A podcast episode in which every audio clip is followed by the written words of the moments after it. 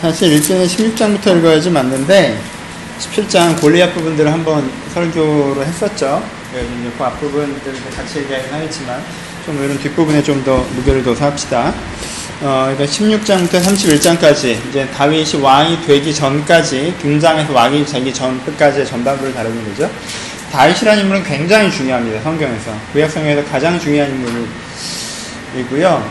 어, 신구약 전체를 통틀어서 어, 가장 많이 다루어지는 개인이 예수님 다음에 두 번째입니다. 그러니까 예수님도 사실은 사복음서가 있기 때문에 이걸 네 번 얘기해서 그만큼 다뤄진 거잖아요. 근데 그걸 뺀다면 신구약 성경에서 개인을 이렇게 오래 예, 집중적으로 조명하는 경우가 다윗이 가장 큽니다. 그러니까 누군가 아, 인물로서 뭔가 나한테 샘플링 돼야 되고 어떤 식의 인간으로서 살아가야 되는가 역사서가 신뢰라고 그랬잖아요. 이건 긍정적인 예, 뭐 부정적인 부분들도 있지만 기본적으로는 아, 예수를 믿는 사람이 이런 식의 구현을 가져야 되겠구나라는 가장 긍정, 긍정 적인 예로 그려주고 있는 인물이 다윗이라는 겁니다. 사무엘서에서 다뤄지고요. 역대기에서 다시 한번 다뤄지고요. 그리고 가장 많은 분량을 투자해서 다뤄집니다.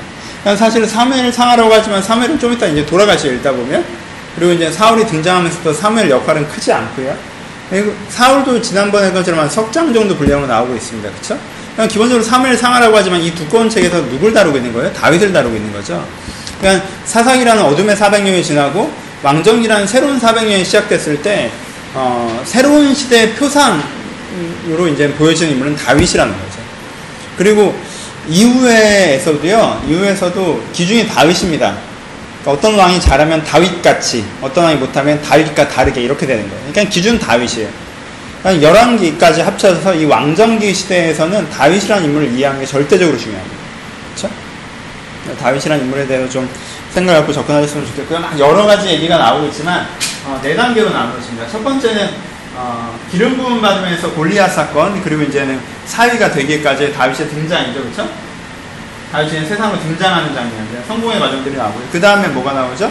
다윗이 첫 번째 좌절이 나오는데 다윗에게 시험의 장면이 나옵니다. 그렇죠? 사울이 죽이려고 해서 이제 도망다니는 장면이 나오는데 도망다닌다고 왕이 될 때까지 계속 도망다니는 게 아니라 도망다니는 거에 대한 패턴이 달라집니다. 첫 번째는 처음에 도망다니기 시작해서 아둘람 굴에 들어가기 전까지 어디 가서 좀 도와달라고 했던 시기가 있고요. 그 다음에 아둘람 굴에 들어가서 아둘람 굴 시기죠. 아둘람 굴에 들어가서 이제 광야 시기가 있고요. 세 번째 시기는 이제는 블레셋에서 용병하던 시기가 있습니다. 그렇죠? 용병기가 있는데 사건적으로 이렇게 나누면 각 시대에 대한 특징들이 좀 다릅니다. 그래서 다윗을 다룰 때 이 네 단계로 나눠서 어떠한 과정들이 있었는가를 좀 설명해보면서 다루는 것들이 중요합니다. 그리고 왕이 된 이후에도 또 중요하고요. 아니면 왕이 되기까지 어떤 사람이 이 땅에서 하나님의 왕이어야 하는가에 대해서 이제 다루고 있는 부분들이 이제 네 단계로 나누고 있습니다. 첫 번째 등장하는 부분들은 설명들을 많이 했습니다. 지난번 설교하면서 설교에서 골리앗 설교하면서 설교를 기본적으로 했었는데 골리앗의 등장 장면과 다윗의 그 기름 부음 받는 장면이 이렇게 오버랩돼서 가야 되는 부분들이 있습니다. 왜냐하면 다윗이 기름 부음 받을 때는 사우의, 사무엘과 하나님의 대화가 주도적으로 표현되고요. 다윗이라는 인물 자체 그려져 있지 않습니다. 그렇죠? 애가 이렇게 왔던 부분들로 나누어집니다. 그렇죠? 그 때문에 그 장면과 그리고 골리앗 장면이 오버랩돼야 되는데 왜냐하면 골리앗 장면에 등장하는 다윗은 어떤 다윗이에요? 골리앗 때 사울처럼 뭐 특별한 갑자기 성령을 받고 은혜를 받아 골리앗 등장한 거예요? 아니죠? 자기가 목동 시절에 이런 일을 이런 일을 겪어서 이렇게 훈련되는 사람으로서 등장합니다. 그렇죠? 그러니까 골리앗 시대의 다윗이 어떤 다윗이에요? 목동 다윗 그대로 놓은 거라는 거예요. 그러니까는 이 한 인물의 등장기를 다룬 거에서 하나는 뭘 다루는 거예요? 어떤 인물이었는지는 사회적인 측면을 다루는 것이 기름 부음 받을 때의 다윗의 외형을 다룬다면 그가 사실은 어떤 인물이었는지 내면적인 부분을 다루는 것이 골리앗 장면을 다루는 부분들을 나타나고 있습니다. 간단하게 얘기하면 이렇죠. 그냥 사회적으로 볼 때 그는 어떤 아이였어요? 별 볼 일은 없는 애였죠. 그렇죠? 사울보다 좀 심했던 것 같습니다.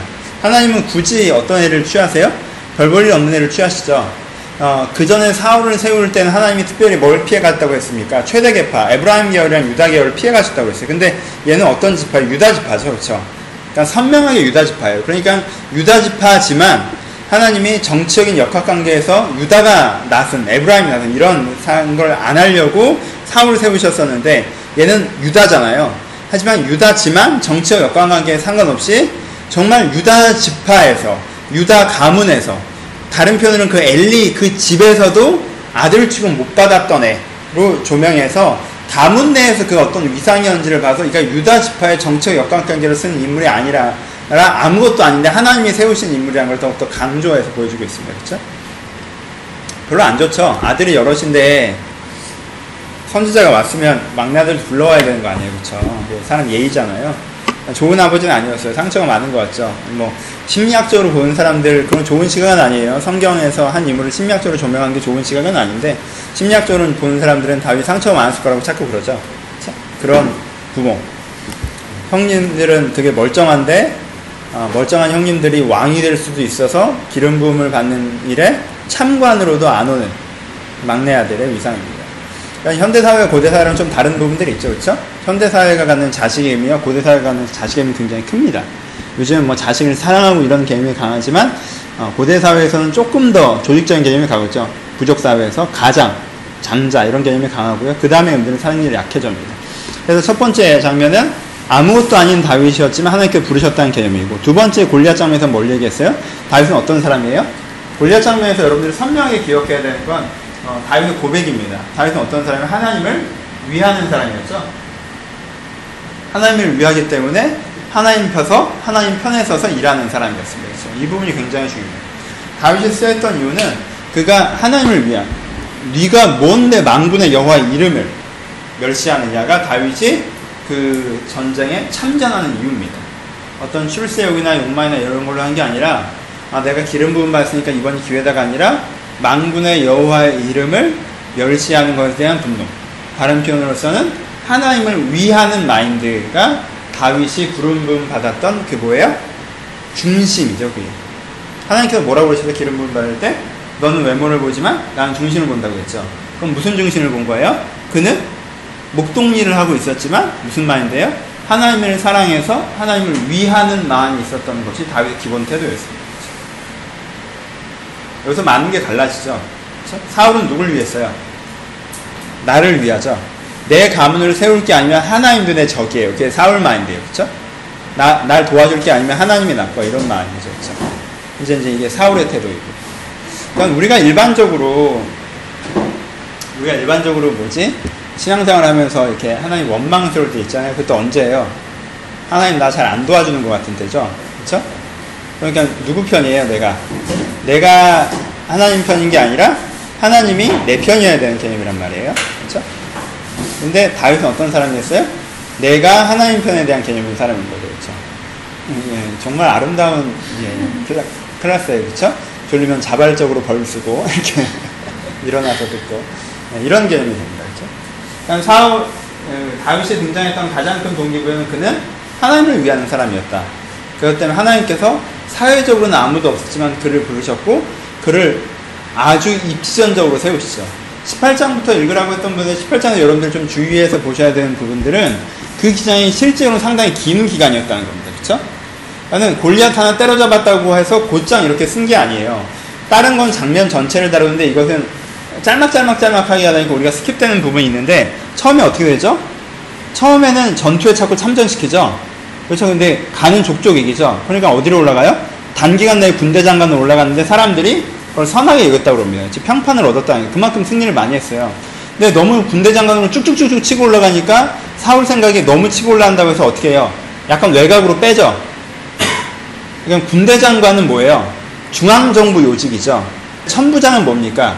지방정부 수장 같은 개념이에요, 약간. 그쵸?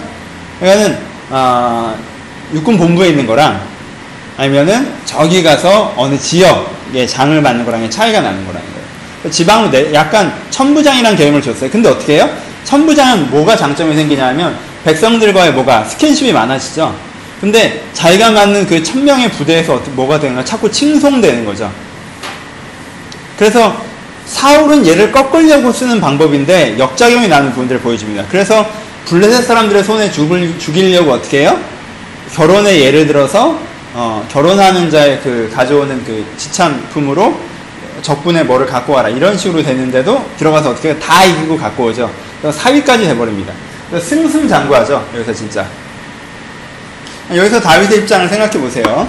여러분 내가 목동이었어요. 어느 날 기름 부음 받았어요. 그렇죠? 기름 부음 받아서 내가 하나님께서 나를 세우신다라는 마음과 감동을 가지고 내가 기다리고 있었어요. 그랬더니 무슨 일이 벌어졌어요? 골리앗 전투가 벌어지면서 이리압 스타덤에 올랐어요. 근데 거기서 반짝 스타로 끝날 줄 알았더니 그게 아니에요. 하나님께서 골리앗 한 번이 아니라 가는 데마다 이기게 하세요. 완전 역전의 용사예요. 그래서 군대장관까지 치고 올라갑니다. 그래서 내게 천부장이란 또 다른 직함이 주어져서 어린 나이에 천부장이 되는데 거기서 백성의 명성을 얻어요. 백성의 명성을 얻은 다음에 또 기다렸더니 왕이 자기의 자기는 안 하겠다고 하는데 왕이 자기한테 사위가 되려는 거예요. 그래서 자기가 또 전투에 참전해서 위대한 승리의 기반으로 또 왕의 사위까지 올라갑니다. 여러분 내가 왕이랑 상관없는 목동의 시절에서부터 사위까지 그리고 왕보다 더 인기 있는 사위까지 쫙 치고 올라갔단 말이에요. 그렇죠? 그러니까는 어때요? 옛날에 설교 시간에 얘기한 적이 있는데 그러면 이 사람 마인드가 어땠겠어요? 여기서 한 계단만 더 올라가면 뭐예요? 한 계단만 더 올라가면 왕이죠. 그렇죠? 사위긴 하지만 아들 셋이 있지만 뭐 요나단 빼고는 다른 아들은 볼 것도 없고 요나단이냐 다윗이냐인데 요나단은 또 좀 이렇게 양보할 마음이 있어 보여요 되게. 아 완전 좋아요 얘를. 양보할 마음이 있어 보이고 또 소문에 듣자니까 사무엘이 이미 얘한테 기름 부음을 했다는 얘기가 들린단 말이에요. 그러면은 콜이잖아요 사실. 그렇죠? 하나님께서 얘를 세우시는 영적 권위 그리고 백성들의 명망 그리고 왕의 계보. 사울 가문의 문을 닫는 게 아니에요. 사울의 사위로서 2대 왕이 되는 거란 말이죠. 그러니까 한 달 딱 접근했죠. 그죠? 완전히 접근합니다. 근데 어때요? 근데 여기서부터 어떻게 됩니까? 하나님께서 그리고 사울 때, 사울의 손을 통해서 완전 바닥으로 내리시죠. 사울이 그냥 죽여버리려고 해버려요, 그냥. 밑도 끝도 없이. 이게 가능한 나라잖아요. 헌법으로 하는 나라가 아니기 때문에 이게 죽이려면 죽입니다. 그렇죠? 그냥 밑도 끝도 없이 죽여버리려고 해요. 그러니까 하루아침에 도망자 상태가 됩니다. 이게 이 시험의 패턴이죠. 하나님을 위하는 사람이었어요. 근데 이 시험의 패턴에서 우리가 주의 깊게 봐야 되는 건요. 다윗이 첫 번째 반응은요, 좋지 않았다라는 거예요. 다윗의 첫 번째 반응이 뭡니까? 사위 나르게를 죽으려고 했을 때 다윗, 다윗이 어디로 가요? 자기가 이 짧은 시간에 얻은 사무엘의 기름 부음부터 왕의 사위가 되기까지의 자기가 짧은 시간에 얻은 자기가 갖고 있었던 것들을 활용, 활용, 합니다 사울이 죽으려고 하니까 첫 번째로 어디를 가요? 사무엘한테 갑니다. 그렇죠? 사무엘한테 가는 의미가 뭐예요? 당신 나를 기름 부었으니까 나좀 살려주셔 이거잖아요. 그렇죠? 사무엘한테 가고 다윗이 뭘 상상했을까? 사무엘이 다윗을 딱 끌고 가서 아무 죄 없는 다윗을 사울이 죽이려고 한다. 나는 이를 기름 부었고 이가 왕이다 하면 게임 끝 아니에요 사실 이 상황에서 이미 명성은 얻었고 왕의 사위이기도 하는데 어, 암살 수도까지 있었어요. 해볼 만한 일이란 말이에요. 그렇죠? 사무엘의 권위를 부여해 주면 나는 근데 사무엘이 그런 식으로 해요? 아니에요. 왔어 집에 있다 가 그런 식이란 말이에요. 별로 액션을 안 해요. 사무엘 아무런 액션을 안 합니다. 그냥 이 집에 있으면 안 죽는 정도예요. 다시 원한 건 그건 아니거든요. 그래서 누굴 찾아갑니까? 요나단 찾아가죠? 요나단이요 다윗이 왕이 될 걸 알고 있었습니다. 그렇죠? 왕이 될 걸 알고 있어요. 그래서 사울도 뭐라고 그래요? 야 내가 나 때문에 그러냐? 너 때문에 그러지? 이런 식으로 얘기합니다. 그렇죠? 나는 왕했어. 근데 너 왕해야 될 거 아니야? 이런 식으로 얘기합니다. 그렇죠? 내 다음엔 너가 돼야 되는데 지금 다윗이 될 판이야 이렇게 얘기해요. 왜? 하나님의 기름 부음이 걔한테 있으니까. 그것 때문에 싫은 거예요. 그렇죠? 요나단이 자기가 왕이 되는 게 아니라 다윗이 왕이 될 걸 알았어요. 그리고요. 나중에 그가 쫓겨다닐 때 숲을 속에서 그를 만나서 다시 한번 그의 마음을 담대하게 격려하는 장면이 나옵니다. 요나단은 자기가 안 되고 다윗이 돼야 된다는 생각이 있었어요. 요나단이 대단한 사람이에요. 요나단이요 하나님의 편인 사람이죠, 그렇죠?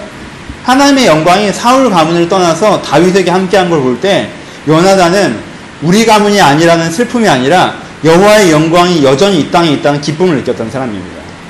그래서 다윗을 사랑했어요. 그냥 개인적으로 이뻐한 게 아니에요. 그래서 다윗을 사랑한 거예요. 다윗의 마음을 강하게 하고 대단한 사람이죠. 그러니까 누구한테 이게 기대를 언덕이 되는 거예요? 다윗한테 기대를 언덕이 되는 거죠. 그렇죠? 다윗이 나쁜 애예요. 성격적으로.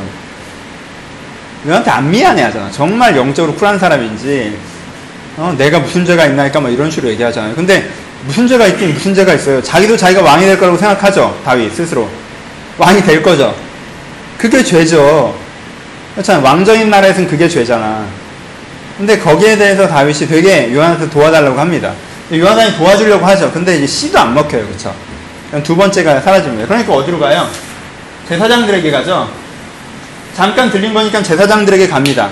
하지만 분기를 보아하니 어때요? 여기까지 쳐들어와서 죽일, 예- 죽일 공산이에요. 그리고 실제로 그렇게 합니다. 그쵸? 그래서 어디 갑니까? 해외로 빠지죠. 처음엔 뭘 의지해요? 자기 영적 권위, 인맥, 그리고 종교적 권위 다 의지해봤지만 안 되니까 뭐예요? 자기의 뭐라도 나 이제까지 싸움 잘했던 경력까지 의지하죠. 이 경력으로 다른 나라에서 용병이라도 하려고 합니다. 근데 그것도 안 돼요. 미치광이 흉내를 내는 지경에 나와서 아무 데도 갈 데가 없게 됩니다. 그래서 어디로 가요? 굴로 갑니다. 아둘람 굴로. 그쵸? 아둘람. 이게 대단한 거예요. 그렇죠? 자기가 한 계단만 더 오르면 한 계단만 더 오르면 왕좌가 보이는데 어디로 떨어진 거예요? 자기가 그제까지 축적했던 거 다 하고 어디로 온 거예요? 목동만도 못한 상태로 떨어진 거예요. 그렇죠? 그래서 아둘람굴에서 400명이 모였는데요. 여러분 400명이 그렇게 많은 숫자가 아닙니다. 그리고 친척들 이렇게 합쳐서 약간은 비류들이 모였어요. 이건 다윗의 용사들이기도 해요. 하지만 보면요, 아둘람굴에서 가장 영향을 미쳤던 사람 중에 하나가 나중에까지 군대 장관 했던 애 누구예요, 걔? 뭐지? 무슨 론? 아, 아합인가? 있어요. 다윗의 군대 장관이었던. 여러 명을 죽인 사람이 있습니다. 아합과 아합의 동생, 아합의 아들들이요, 군권을 거의 장악합니다. 나중에도 다윗 왕조의 가장 큰 문제가 됐던 사람이었어요. 그쵸? 그게 아둘람굴에서부터 생성된 거예요. 하여튼 보면요, 그 사람들이 신앙이 되게 좋았던 걸로 표현되고 있지 않습니다. 물론, 다윗과 함께한 다윗의 용사들이긴 하지만, 그 400명의 바닥에서부터 출발하는, 나라를 뒤집어야 되는데, 400명의, 400명의 도망자들이 모여있는 상황까지 떨어집니다. 그리고 여기서부터 다시 시작하기로 가르쳤죠. 그러니까, 다윗의 문제는 뭐예요? 하나님을 위하지만, 하나님의 위해지만요, 하나님의, 하나님께서 자기 왕에게 요구하시는 건 하나님을 위해가 일단 출발점 오프닝이에요. 근데 그 다음에 뭐가 필요하면요. 하나님의 위해가 있어야 돼요. 근데 다윗의 전반부에는요. 하나님의 위해가 아닙니다. 뭔가 짧은 시간 하나님이 거저준 건데 자기가 갖고 있다고 생각하는 그 무엇, something을 어떻게든 활용해 보려고 한다는 거죠. 하나님이 다 놓게 하십니다. 그리고 제로에서 출발하게 했어요. 그래서 하나님의 의해를 완전히 훈련시키십니다. 하나님의 의해를 훈련시키는 장면이 그래서 여기서 네 장면이 나오는데 첫, 번, 첫 번째는 뭐예요? 길, 그일라 전투죠, 그쵸? 첫 번째는 그일라 전투. 하고 두 번째는 사울을 죽일 수 있었던 기회. 세 번째 장면으로 나오는 것이, 아, 그, 누구죠? 아, 그, 여자 이름이 뭐죠? 네, 아비가일 사건이 나오고요. 아비가일 사건, 아비가일 남편의 사건이죠. 네 번째 나오는 게 마지막 전투가 시글락인가요? 이렇게 고유명사가 생각이 안 나요. 네, 시글락에서는 아말렉 전투. 이렇게 이제 아말렉 전투 이렇게 네 가지 사건이 나옵니다. 이 사이에 아말렉 전투 사이에 사울을 살려주는 사건이 다시 한 번 나오긴 하죠, 그렇죠? 그러니까 네 가지 전투가 나오는데요. 각각의 의미를 한번 살펴보죠. 그일라 전투는 어떤 전투입니까? 그일라 전투의 스타일을 보면 되게 우스꽝스럽습니다. 지금 바깥쪽에서 외적이 그일라로 침공했습니다. 그렇죠? 다윗은 어떤 입장이에요? 400명 데리고 있는 도망자 입장이에요. 광야로 숨어 들어가서 어디 있는지를 몰라요. 이런 광야가 대단한 곳입니다. 어찌됐건 아, 아프가니스탄 이런 데도요, 탈레반 이런 데도 산간 지역으로 들어가서 광야거든요. 산간 지역으로 들어가니까는 미군도 못 잡아요. 어느 불에 들어간지 알 길이 없는 거예요. 불이 많다는 거예요. 그냥 그 불을 하나하나 수색하고 다니기가 어려운 거예요. 그러니까 사울이 죽을 뻔했던 것도 어떻게 왜 죽을 뻔했어요? 아, 어찌됐건 광야에 있다니까 수색해서 잡아보려고 갔다가 자기만 두 번 죽을 뻔한단 말이에요. 그쵸? 그러니까 이제 손을 놓는 거죠. 처음에 이제 한 번이었죠. 거기는 그만큼 이제 수색하기 어려운 데라는 거예요. 근데 성이면 어때요? 성이면. 성이면 들어가면 잡혀요. 그쵸? 성에 들어갔으면 포위하면 끝장이잖아요. 굴이랑 다르다고, 광이랑 달라요. 그러니까 도망자 입장이면 어떻게 하고 있으면 돼요? 그냥 닥치고 광야에 있으면 되는 거예요. 외적이 쳐들어왔으면 사울이 막아야 되니까 다윗이 막아야 됩니까? 사울이 막아야지. 자, 오지랖 넓은 거 아니에요. 왕이 있잖아요. 그 왕은 동원령만 내리면 3만에서 5만 정도 군대를 끌 수 있는 사울의 병권이 있는 왕입니다. 난 400명 있는 도망가고. 근데 블레셋이 길라에 쳐들어왔으면 누가 저걸 막으면 돼? 왕이 저걸 막으면 돼. 내가 나설 일이 아니야. 난 내 목숨 하나 부지하면 돼. 그게 사울식의 상황 논리죠. 그쵸? 근데 다윗은 그렇지가 않아요. 왜 그렇지가 않아요? 왜 그렇게 안 합니까? 하나님께 물어보죠. 내가 그 일날을 구원해야 됩니까? 라고 하나님께 물어봅니다. 왜 물어봐요? 다윗은 지금 이미 지가 왕이에요. 자기는 이미 하나님이 세운 왕이라고 스스로 생각해요. 사울이 있지만 내가 왕이에요. 그러니까 우리나라에 외적이 쳐들어오면 내가 싸워야 되는 거예요. 물어봐야 되는 거예요. 근데 싸울 상황이나 입장이 안 되니까 하나님에 의해 물어보죠. 다윗이 여기서 완전 변한 건 이 전반부랑 완전 다른 건 이때는 물어보질 않고 지 생각으로 뛰어다녀요. 이거 해보고 안 되면 저거 해보고 저거 해보고 안 되면 저거 해보고 뛰어다녀요. 근데 여기서는 물어봅니다. 가서 구원하리까라고 물어봐요. 갑니다. 그래서 구원하리까 해서 구원하죠. 구원한 다음에 다윗은 무슨 생각을 했을까? 지금 400명밖에 없어요. 그래서 성 하나를 잡았습니다. 그쵸? 그럼 성이라는 것은 400명보다는 훨씬 더 큰 폴더예요. 그쵸? 그럼 이 성을 통해서 뭔가 사울에 대해서 대항할 수 있는 지지 기반이 생기지 않을까라는 생각을 하지 않겠어요? 이 시글락 그릴라 사람들이 사울은 안 구해줬는데 내가 와서 목숨 걸고 구해줬어. 아 역시 당신이 우리를 구원하셨습니다. 이런 감사한 상황이잖아. 그럼 이 사람들이 내 편이 돼서 뭔가 우리를 구, 우리가 내가 항전할 수 있는 계기가 될 수 있지 않을까라는 생각하는 기반이 된다는 거죠. 근데 물어보죠. 사울이 나를 잡으러 온다는데 빌라 사람들이 나를 돕겠습니까? 나를 배반하겠습니까? 물어봅니다. 무슨 생각이에요? 도움받고 뭔가 해볼 마음도 있었다는 거예요. 근데 하나님이 뭐라고 그래요? 배반할 거라고 하죠. 그러니까 어떻게 됩니까? 도망갑니다. 은, 이 사건이 되게 중요한 이유는요. 우리는 골리앗 패턴 가운데 익숙해져 있죠. 하나님이 원하셔서 하나님의 싸움을 싸웠더니 골리앗이 무너졌다. 이렇게 돼야 되죠. 이 그일라 전투가 해피엔딩이 되려면요. 그랬더니 그일라의 어, 몇천 명이 다윗의 편이 되어서 사울의 몇만 명을 이겼다. 이래야지 우리가 알고 있는 해피 포인트란 말이야. 근데 어때요? 이 사건에서 유일한 승리는 뭡니까? 나를 배반한, 최종적으로 나를 배반한 그 백성들을 내가 구해준 거. 걔들한테는 좋고 나한테는 힘든. 그렇죠? 다윗에게 반대했던 다윗의 부하들 입장에서 어떻게 보였을까요? 다윗 부하들 입장에서. 처음부터 가지 말자고 그랬었어요. 다윗 부하들을. 근데 갔어요. 걔네들 구해주긴 했죠. 근데 또 도망가는 신사예요. 죽을 뻔했어요. 그러니까 뭐 오지랖 넓게 이게 웬 난리냐 이런 상황 생각 안 들겠어요? 나 예전에 설교로도 했던 얘기인데 이 부분들을 내가 그일라 설교를 되게 좋아합니다. 네 종류의 사람이 등장해요. 한 사람들은 어때요? 그일라 사람들이죠. 생존의 동기부여로 사는 사람들. 그일라 사람들이 되게 나빠 보일 수 있지만요. 그일라 사람들 입장에서는 자연스러워요. 다윗한테 왜 고마 왜 고마워요? 목숨 살려서 고맙죠. 근데 목숨 살려서 고마운데 그 사람 때문에 목숨을 거, 걸어야 되면 뭐가 상실됩니까? 원인 상실이 되죠. 고맙긴 하지만 배반할 수밖에 없는 거예요. 그릴라 사람들. 왜? 뭐가 제일 중요해요? 내 사는 게 제일 중요하니까. 그렇죠? 그릴라 사람들. 다윗의 부하들은 어떤 사람들이에요? 뭐가 뭔지 몰라요. 믿고 따라갑니다. 근데 뭔지를 몰라요. 그래서 갈 때도 왜 이걸 가는지 모르겠고 싸울 때도 왜 이걸 싸워야 되는지 모르겠고 올 때도 내가 왜 와야 되는지 몰라요. 불평하죠. 주의 입장에 서 있긴 하지만. 그리고 다윗이 있어요. 다윗은 어떤 사람이에요?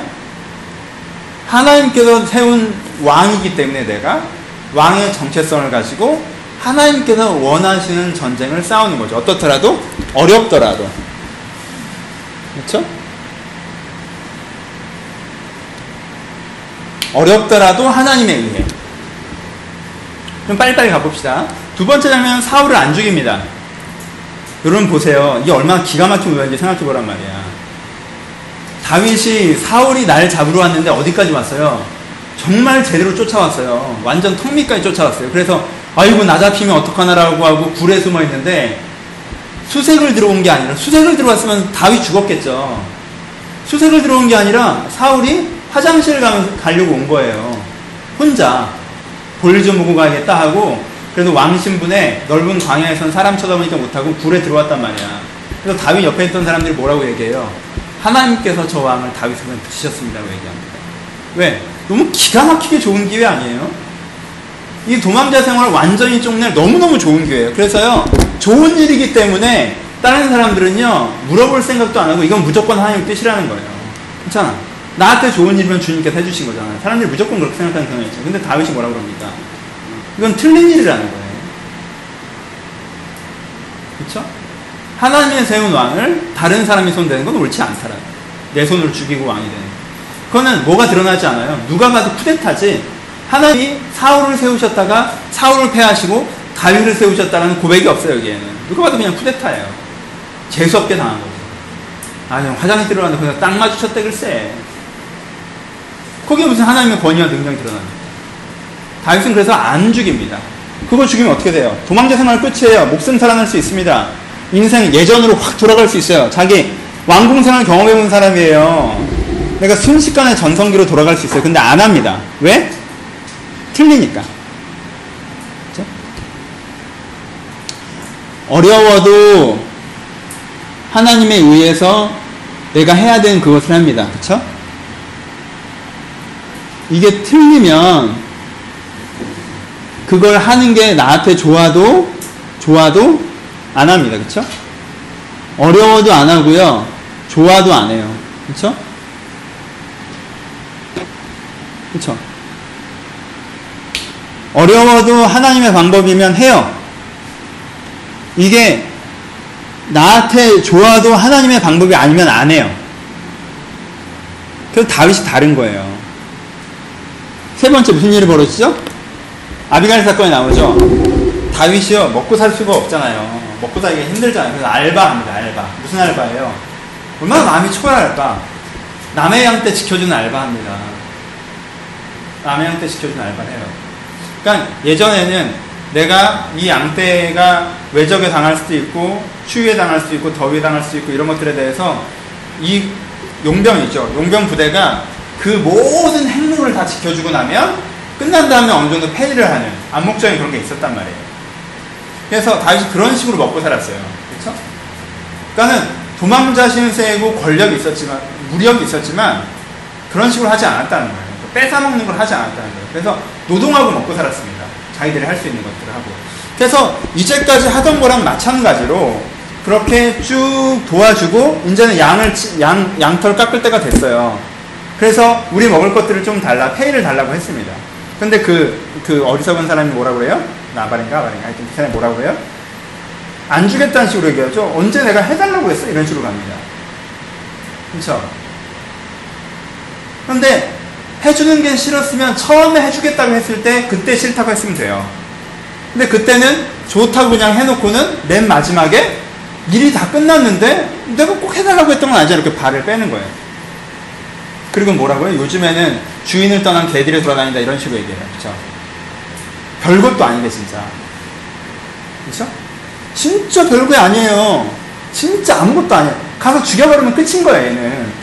군대도 없고 무력도 없고 또 아무것도 아닌 게 그리고 영적 수준도 없는 게 사회적 권위도 없는 게 권력도 없는 게 안목도 없는 게 지성도 없는 게 멍청하고 뒤룩뒤룩 돼지 같은 존재가 힘도 없는 그런 애가 나를 비아냥거리는 거야. 아무것도 모르면서. 그럼 다윗이 어때요? 순간 빡치죠. 죽여버리려고 그럽니다. 그렇죠? 근데 그때 아비가일이 말리죠. 그래서 다윗이 안 죽입니다. 거기 뭐가 담겨 있는 거예요? 다윗은 안 해요. 뭘? 쉬워도. 여기가 되게 어려워요, 여러분. 내가 해결해버릴 수 있어요. 내가 죽여버릴 수 있어요. 내가 놔버릴 수 있어요. 내가 잡아버릴 수 있어요. 이거 쉬운 거예요, 되게. 나한테 아무것도 아니야, 이거. 근데 쉬운데, 하나님의 뜻이 아니면, 하나님의 방법이 아니면 안 한다는 거예요, 그게. 그것 때문에 내가 되게 멸시당하고, 무시당하고, 함부로 여김을 받아서 분노가 있고, 슬픔이 있는데도 안 해요. 그걸 깨닫게 해주는 게 아비가입니다. 그리고 다윗이 이 함정에 빠질, 이 시험에 빠질 뻔하죠. 뛰다가, 어이쿠, 나 큰일 날 뻔했는 데요. 그러니까요, 어려운데도 하는 것보다 쉬운데 안 하는 게 더 어려워요. 이 어려운 일이지만 내가 왕으로서, 하나님의 사람으로서 이 싸움을 싸우겠습니다. 별것도 아닌 게 들이다. 이게 물어보지도 않고 쉬우니까. 내가 할 수 있으니까. 줬단 게. 별것도 아닌 건 내가 그냥 쓰면 돼. 내 돈이잖아. 내 지갑에 꽂아져 있어. 내 카드로 있어. 아니 내가 쓰는 게 뭐 나한테 좋은데 뭐가 어때서? 물어보지도 않고. 아, 내 시간인데. 내가 잘 수 있고 내가 쉴 수 있고 내가 놀 수 있는데. 별것도 아닌데 뭐 이렇게 할 수 있어요. 그게 어려운 다윗은요 어려워도 하고요 쉬워도 안 합니다. 어렵거나 쉬운 게 이에게 동기부여가 되지 않는다는 거예요. 뭐가 동기부여가 돼요? 하나님이 이한테 동기부여가 돼요 그리고 아까는 뭐예요? 좋은 것도 안 하죠. 그리고 맨 마지막에 있는 전투가 어떤 전투예요? 아말렉 전투인데 지금 다윗의 심정을 생각해 보세요. 마지막 장면에서 다윗의 심정을 생각해 보셔야 되는데 지금 용병으로 해외로 나갔어요. 용병으로 해외로 나갔는데 그 용병으로 나간 블레셋이라는 나라가 누구랑 붙어요? 이스라엘이랑 붙어요. 그렇죠? 그래서 자기가 블레셋군으로 참전을 하게 생겼네? 이게 무슨 처지예요 도대체? 난 내가 왕이 될 줄 알았는데. 난 내가 왕이 될 줄 알았는데 블레셋 군영에 서서 이스라엘을 공격하게 생겼어. 그렇잖아. 난 내가 대통령이 될 줄 알았는데 내가 북한군으로 내려오게 생겼단 말이야. 일본군으로 들어오게 생겼어요. 말도 안 되는 거잖아. 지금도 박정희가 욕먹는 게 무슨 무슨 박해온가 학해온가 때문에 예전에 일본군에 있었던 건데 욕먹잖아요. 그냥 그 지경이란 말이야. 그렇게 생겼어요 그런데 겨우 남들이 나를 못 믿겠다고 해서 넌 집에 나가라고 해서 지금 저기서는 이 나라와 이 나라의 전쟁이 붙었는데 이 골리앗을 때려잡았던 내가 지금 집에나 터덜터덜 돌아가고 있는 거예요. 자기 용병들 데리고.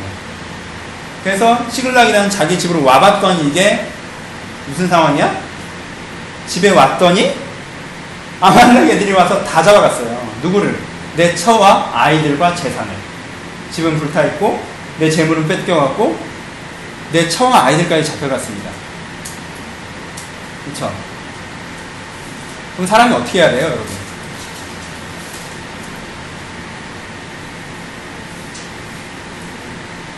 사람이 어떻게 해야 돼, 그때? 그럼 둘 중에 하나죠. 1%의 가능성만 있어도요, 무조건 쫓아가야 됩니다. 그렇죠? 재물만 뺏긴 게 아니잖아. 처자식이 뺏겼잖아. 1%의 가능성만 있으면 무조건 쫓아가야죠. 1% 가능성도 없으면 다윗의 부하들이 했던 것처럼 다윗을 원망하고 죽이려고 하잖아요. 그렇죠? 심하게 궁급해지는 거죠. 전 이 구절을 좋아해요. 다윗이 크게 다급하였으나 그의 하나님 여호와를 힘입고 용기를 얻었다라고 표현되어 있는데 백성들이 자녀들 때문에 마음이 슬퍼서 다윗을 돌로 치자 했던 상황이었습니다. 백성들이 마음을 슬퍼서 다윗을 돌로 치려고 하니까 다윗이 심히 다급하였으나 하나님을 알면 용기를 얻었다고 표현했는데요. 다윗이 거기서 어떻게 하면요. 물어봅니다. 또 그쵸. 쫓아가니까 쫓아가지 말고 기가 막힌 거죠. 그리고 그 전쟁에서 이긴 다음에 돌아올 때가 장관입니다. 돌아와서 돌아올 때 어떻게 해요? 안 쫓아간 애들이 있었거든. 다윗 죽이려고 했다가 다윗이 기도해보고 쫓아가자 했더니 그걸 안 쫓아가는 애들이 있었어요. 근데 쫓아가는 애들이 이겨서 가지고 왔죠. 근데 이겨서 온 애들이 어떻게 했어요? 이건 우리가 가져온 거니까 이건 전리품이니까 그때 우리의 위기에 함께 하지 않았던 애들이기 때문에 가족은 주지만 돈은 못 주겠다 이렇게 했을 때 다윗이 아니다. 이건 하나님이 이기게 하신 것이다. 라고 줘야 된다고. 뭐예요? 이 네 가지 장면에서 보여주는 다윗의 모습은 뭐냐면요. 어려워도 쉬워도 이게 나한테 좋은 것이어도 이것이 나한테 나쁜 것이어도 마지막에 하나님께 원망할 수 있는 장면이잖아요. 좋은 것이어도 나쁜 것이어도 상관없이 어떻게 됩니까? 하나님께 물어봅니다. 다른 표현은 하나님의 의에서 움직입니다. 다윗은 어떤 사람이에요? 의지적인 면도 있고 정서적인 면도 있고 인격적인 면도 있어요. 근데 다윗이 이제는 되었다라고 얘기하기까지 하나님께서 다윗에게 요구하신 게 두 개예요. 다윗은 어떤 사람이어야 되냐면 하나님을 위하는 사람이어야 되고 하나님의 의에 움직여야 하는 사람이어야 됐어요. 사울이 결정적인 실패 두 가지를 지난주에 얘기했습니다. 사울의 결정적인 실패 두 가지. 두 번째 장면은 뭘 보여줘요? 사울이 하나님을 위하는 사람이 아니라는 걸 보여줘요. 그는 전쟁에 승리했을 때 자기와 자기 백성들에게 챙기기 바빴습니다. 순종하지 않는 사람이에요. 순종이 제사보다 낫다고 했던 그 소리를 들었던 것처럼 사울은 하나님을 위하는 사람이 아니었어요. 사울의 첫 번째 실패, 600명밖에 안 남고 수만 대군이 몰려오니까 사울은 어떻게 해요? 자기 방식대로 번제를 드려버리고요. 자기 방식대로 금식을 선포하고요. 자기 방식대로 전쟁을 치르려고요. 하나님에 의한 사람이 아니에요. 물어보지 않습니다. 그렇죠? 자기가 생각하기에 이러면 하나님이 도와주겠거니 저렇게 하면 전쟁에 이기겠거니 그런 식으로 움직이는 사람이에요. 그러니까 사울의 결정적인 두 가지 문제가 무엇입니까? 어떤 면에서 인간의 결정적인 두 가지 문제죠. 인간은 하나님을 위하지 않고 하나님에 의하지 않다는 거예요. 그래서 다윗은 어떤 사람을 훈련됩니까? 하나님을 위한 사람이라는 좋은 토양이 있어서 하나님에 의한 사람을 훈련되어져 나가는 것입니다. 그것이 여러분들이 가져야 되는 훈련의 서정입니다. 어려운 거예요. 먼저 콜링이 있어야죠. 콜링. 믿음 자체가 있어야 된다는 거예요. 그렇죠? 여러분들의 믿음 자체가 있다는 건 예수를 믿는다면 여러분들 뭐가 생긴다는 거야? 하나님을 위함이 생긴다는 거죠. 그렇죠? 내가 주를 위해 살고 싶다. 나를 위해 사는 게 아니다. 이제까지 내가 나를 위해 살았고 신이 나를 도와줬으면 좋겠으나 이제부터 내가 주를 위해 살아야겠다라는 마음이 생겼어요. 근데요. 사람들은요 주를 위해 살겠다고 한 다음에도요 지가 신보다 센 줄 압니다. 그래서 자기에 의해서 합니다. 요나단을 쫓아가고 사무엘을 쫓아가고 용병을 하려고 하고 제사장들을 의지하며 자기 힘으로 어떻게 해보려고 해요. 자기 손에 갖고 있는 카드들을 활용한다는 거죠. 근데 그러면요 원망밖에 안 남습니다. 내가 주를 위해 주를 위해 왕이 되려고 했는데 내가 이게 무슨 모양입니까? 다윗의 반전은요. 그가 그 아둘람굴에서 내가 왜 아둘람굴에 있는지 깨달았다는 거예요. 원망하고 현실을 보고 환경을 보고 주를 위해 하겠다고 해봤느냐 되는 게 없구나. 하나님 있는데도 이 모양이구나. 내가 있는 카드는 아무것도 안 먹히는구나. 아, 나 이제 도망자구나. 그렇게 자기의 비하에 떨어지지 않아요. 다윗은요, 거기서 자기가 여, 거기 왜 떨어지는지 압니다. 아둘람굴이 그의 반전입니다. 아둘람굴에서 그는 적혀있지 않은 큰 은혜를 경험했을 것입니다. 그리고 시편에 아둘람굴에서 그가 무슨 은혜를 경험했는지 적혀 있습니다. 아둘람굴에서 그가 썼던 노래들, 시편들을 읽어보십시오. 많은 시편들이 아둘람굴에서 쓰여졌습니다. 전반부는 그렇게 시작하죠. 왜? 내가 이렇게 위하는데 왜 이 모양입니까를 얘기합니다. 하지만 그가 후반부의 시에서 뭐라고 고백하냐 하면 이 모양인 이유가 하나님만 붙잡게 하기 위해서 이 모양인 걸 깨달아요. 그래서 그가 하나님만 위탁하고 주는 나의 반석이고 주인 나의 상급이고 주인 나의 날개라는 것을 다시 한번 고백하는 거예요. 그렇죠? 하나님의 의해 주가 없으시면 아무것도 아니라는 걸 고백한다. 그 시편의 고백들이 아둘람굴에서 나오고 이제는 그런 사람이 되니까 하나님께서 그런 사람 훈련시키시면서 더욱더 그런 사람들을 만들어 나가시는 것을 보여줄 수가 있습니다. 그렇죠? 어렵거나 쉽거나 좋거나 안 좋거나 많은 사람들이요 어려운 일에 대해서는 주님께 묻습니다. 쉬우면 안 묻죠. 쉬우면 주님의 뜻인 거예요. 아니 사실 주님의 뜻단을 그냥 하는 거죠. 많은 사람들이요 싫은 일에선 기도합니다. 근데 좋은 일에서 기도 안 합니다. 좋은 일 생기면 무조건 주님의 뜻이에요. 그래서 하나님의 의해가 안 됩니다. 자기의 의해가 되는 거죠. 좋은 건 좋은 거 싫은 건 싫은 거 어려운 건 어렵죠. 쉬운 거. 쉽고 좋은 일에는 자기 마음대로 하는 거죠. 근데 봅시다. 여러분들의 인생이 어렵고 힘든 일이 많습니까? 쉽고 좋은 일이 많습니까? 어렵고 힘든 게더 많나? 그건, 그건 진짜 은혜롭겠다. 여러분, 여러분 인생에 여러분들 선택권의 70%는 쉽고 좋은 일입니다. 여러분들 마음대로 할 수 있는 일. 어, 열받게, 젠장. 어, 이런 거 내가? 어, 이런 기회가 있어? 이렇게 하자.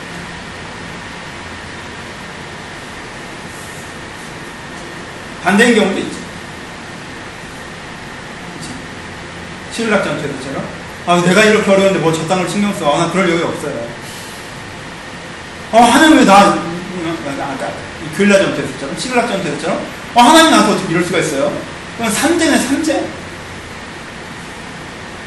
망명 왔어. 전쟁에서 쫓겨나 도둑놈까지 들어. 거기서 내가 주를 찾을 수 있는 어렵건 쉽건 좋건 안 좋건 내가 하나님의 일을 살고자 주님 내가 여기서 어떻게 하는 것이 맞습니다. 라는 하나님을 알고자 하는 그 마음으로 내가 나아갈 때 어떻게 되는 거예요? 하나님이 다윗으로 왕을 세우십니다. 사울은 블랭크 상태에서 가르치면서 쓰려고 했어요. 그렇죠? 지난주에 얘기한 것처럼 사울을 뭐 기도원처럼 만들고 만들어주려고 첫 번째 전쟁 준비했고요. 사울을요 여우사처럼 만들어주려고 두 번째 전쟁을 준비했던 거예요. 하나님은요 사울을 왕 된 다음에 이렇게 하려고 했어요. 사울은 훈련받을 생각이 전혀 없어요. 다윗이 그일라에서 내가 왜 그 전쟁을 했습니까? 라고 뒤로 자빠졌으면요 다윗이 다윗이 안 됩니다. 그랬던 사람이 누가 있어요? 여로보암이 있습니다.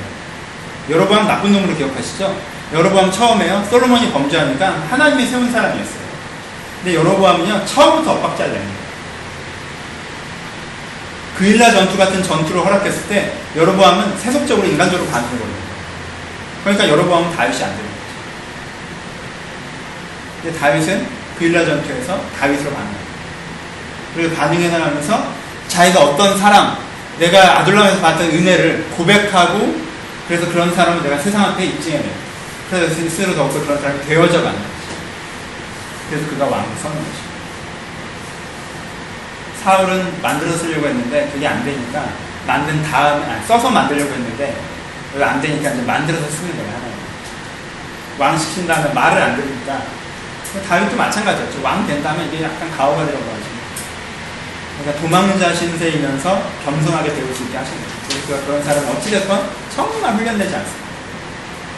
이게 기계적인 사건이 아니라는 걸 시편을 통해서 여러분들 기억하셔야 돼요.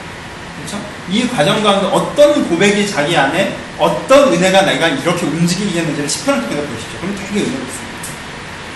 그런 시편의 고백들을 그냥 보면 뭐 하나님 나의 날개 주고 어쩌고 뻔한 얘기잖아.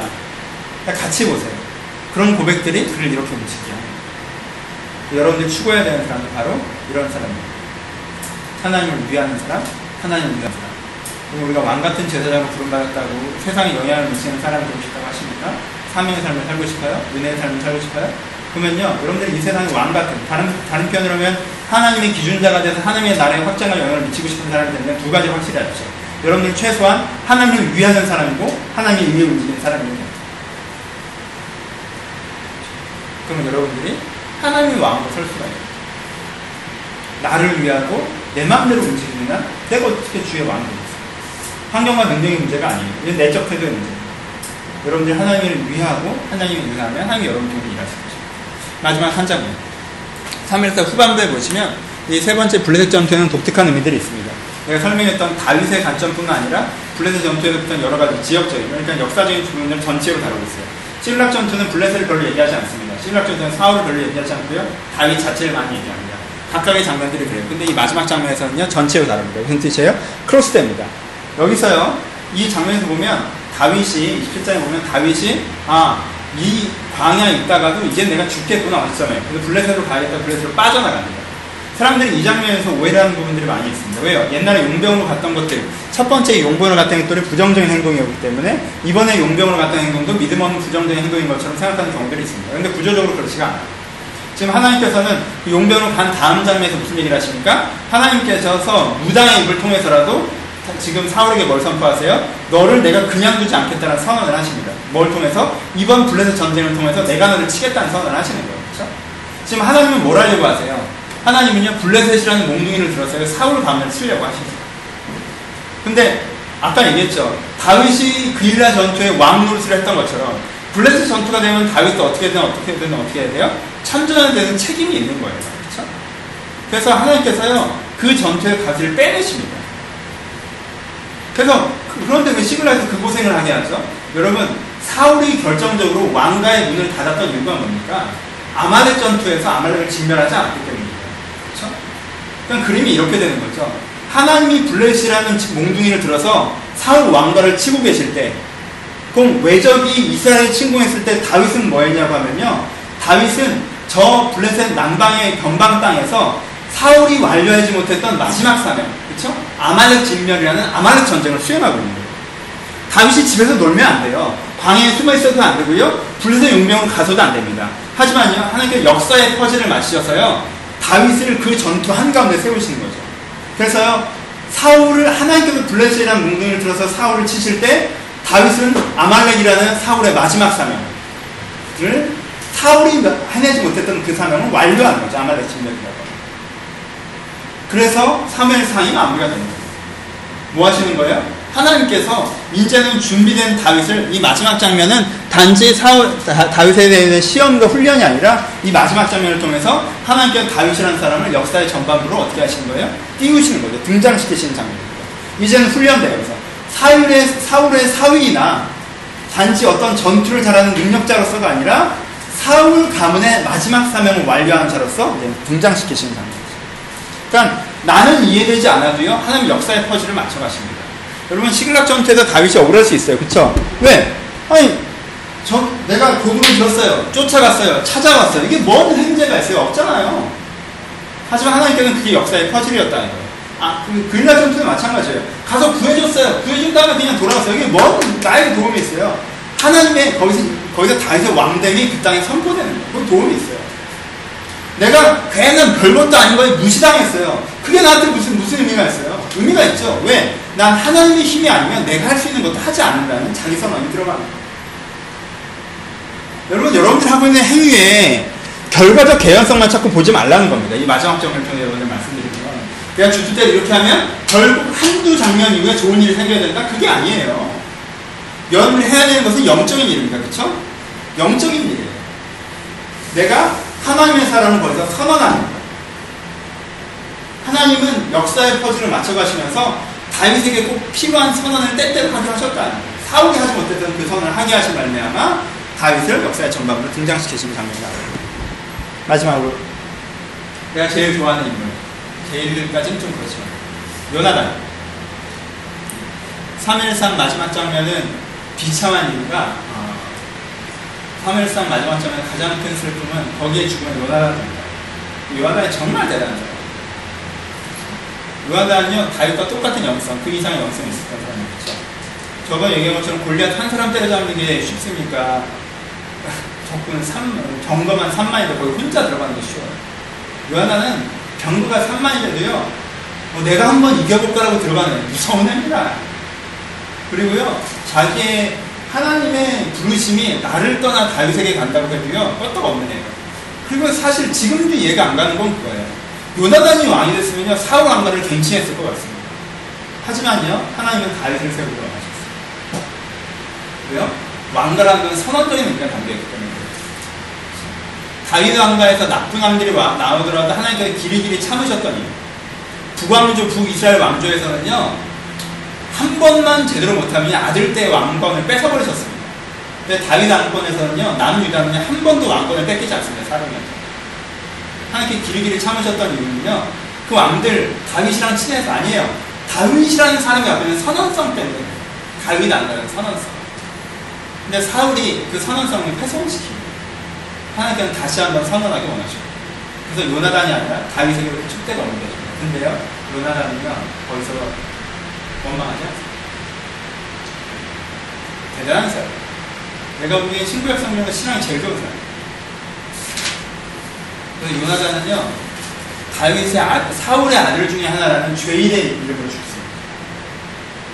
죄인의 이름으로 죽습니다. 비참하게 죽어서요, 목이 잘리고 성벽에 몸이 박힙니다. 시체마로. 예, 사울도 그 전쟁에 자기가 죽을 걸 알고 나갔어요. 왜? 무당의 선언을 통해서 하나님의 영이 완전히 따랐다는 걸 압니 다. 그리고요, 요나도 자기가 죽을 걸 알고 나가요. 자기가 죽어야, 그래서 아버지와 우리가 죽어야 하나님의 나라가 세워지기 때문에 그 전쟁을 앞에 죽었어요. 이게 요나단의 승리입니다. 성경의 문맥에서조차 집중적으로 조명하지 않는 이면의 신앙인들의 모습입니다. 우리는 드러난 사람들에게 집중하기 쉬워요. 하지만요, 더불어서 만들어 나가는 것이죠. 우리는 다윗을 생각하다가 자꾸 최종적인 다윗의 승리를 생각할 수 있어요. 하지만요, 요나단도 하나님을 위해 하나님의 위에 산 사람이었고요. 그 사람을 통해서 하나님의 나라가 세워졌습니다. 결국 그렇게 하면 막판엔 대박 친다라는 것을 얘기하는 것이 아니에요. 요한은 끝까지 살아남았고 야고보는 초반에 죽었어요. 성경에서는요, 진짜 썩어진 미랄이 됐던 도도한 흐름들이 존재해요. 세례요한 같은. 평생을 광야에서 훈련받고 예수에게 세례받은 다음에 목이 잘려주고. 세례요한이 나이 많은 사람 아니에요. 베드로보다 어린 사람입니다. 요한보다 어린 사람이에요. 세례요한이 살아서 계시록까지 썼으면 더 좋았지 않았을까요? 근데 그는 태어나자마자 광야에서 훈련받고 메뚜기와 석청을 먹으며 평생 자기를 갈고 닦아 가장 위대한 선자로 훈련된 다음에는요 길을 예비하고는 주님께서 막상 오시기, 오시자마자 투옥되고 그것도 말도 안 되는 사건으로 투옥되고 말도 안 되는 왕에게 목이 잘려 죽습니다. 왜요? 그 세례관의 역할이었어요. 예수의 의미와 가치의 선언성을 표현하기 위한 세례관의 역할. 길을 예비케 하는 자. 엘리야. 그러니까 여러분들이 진짜 하나님을 위함이 있다면 다윗과 요나단을 동일하게 볼 수 있고 세례관과 베드로를 동일하게 볼 수. 아, 세례관과 요한으로 합시다. 사도관 끝까지 사셨습니다. 세례관과 사도관을 동일하게 볼 수 있습니다. 결국은 하나님을 위하고 하나님이 의하면 테스트 몇 번 해보시다가 나중엔 대박 친다면 또 하나의 실용주의나 세속주의로 가지 않으려면 다윗에서 입체적인 조망이 필요하다고 그래서 깔려있는 걸 보고 있습니다.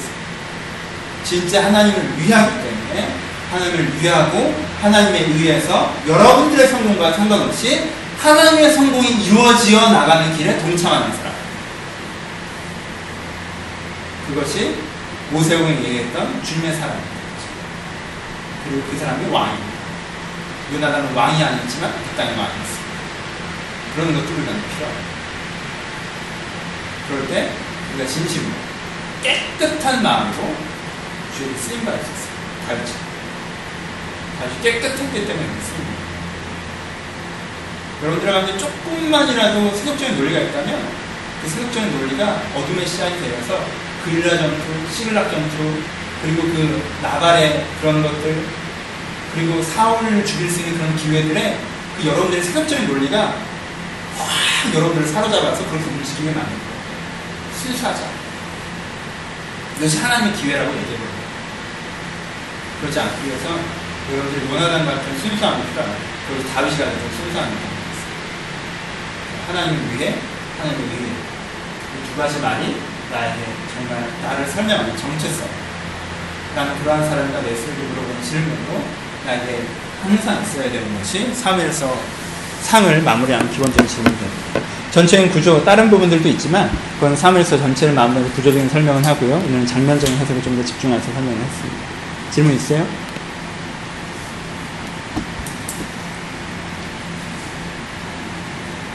음, 오늘 좀 빨리 읽으셨으니까 이번 주 중에 분량이 좀 되니까 이 중에 다시 한번 천천히 읽어보시면서 이랬나 보다 아 나 이야기 알아 그러지 말고 다윗이 그런 이야기를 하는 게 어땠을까를 그 내면을 좀 상상해 보시면서 얘 신기하네 이러지 마시고 그 내면을 상상해 보시면서 그리고 그 내면을 이렇게 비추어주는 시편을 찾아보시면서 나와 있으니까 시편을 찾아보시면서 이번 한 주간 다윗의 그림을 좀 그려가셨으면 좋겠습니다. 그건 굉장히 중요한 부분이에요. 너무 흔하다고 생각할지 모르겠지만요. 다윗이 흔하기 때문에 여러분들이 다윗 얘기를 해도 이렇게 좀 지루해요. 들었던 얘기니까. 아무것도 아닌데 세우셨고 막 지루해요. 하지만 그 부분들에 대해서 여러분들 몰랐던 분 블랭크를 좀 채워가시면서 전체 다윗이라는 인물이 아, 여러분들의 롤모델이 될 수 있도록 이렇게 그림을 그려가는 다윗의 내면 그림을 그려지는 좋은 기회가 됐으면 좋겠습니다. 기도하겠습니다.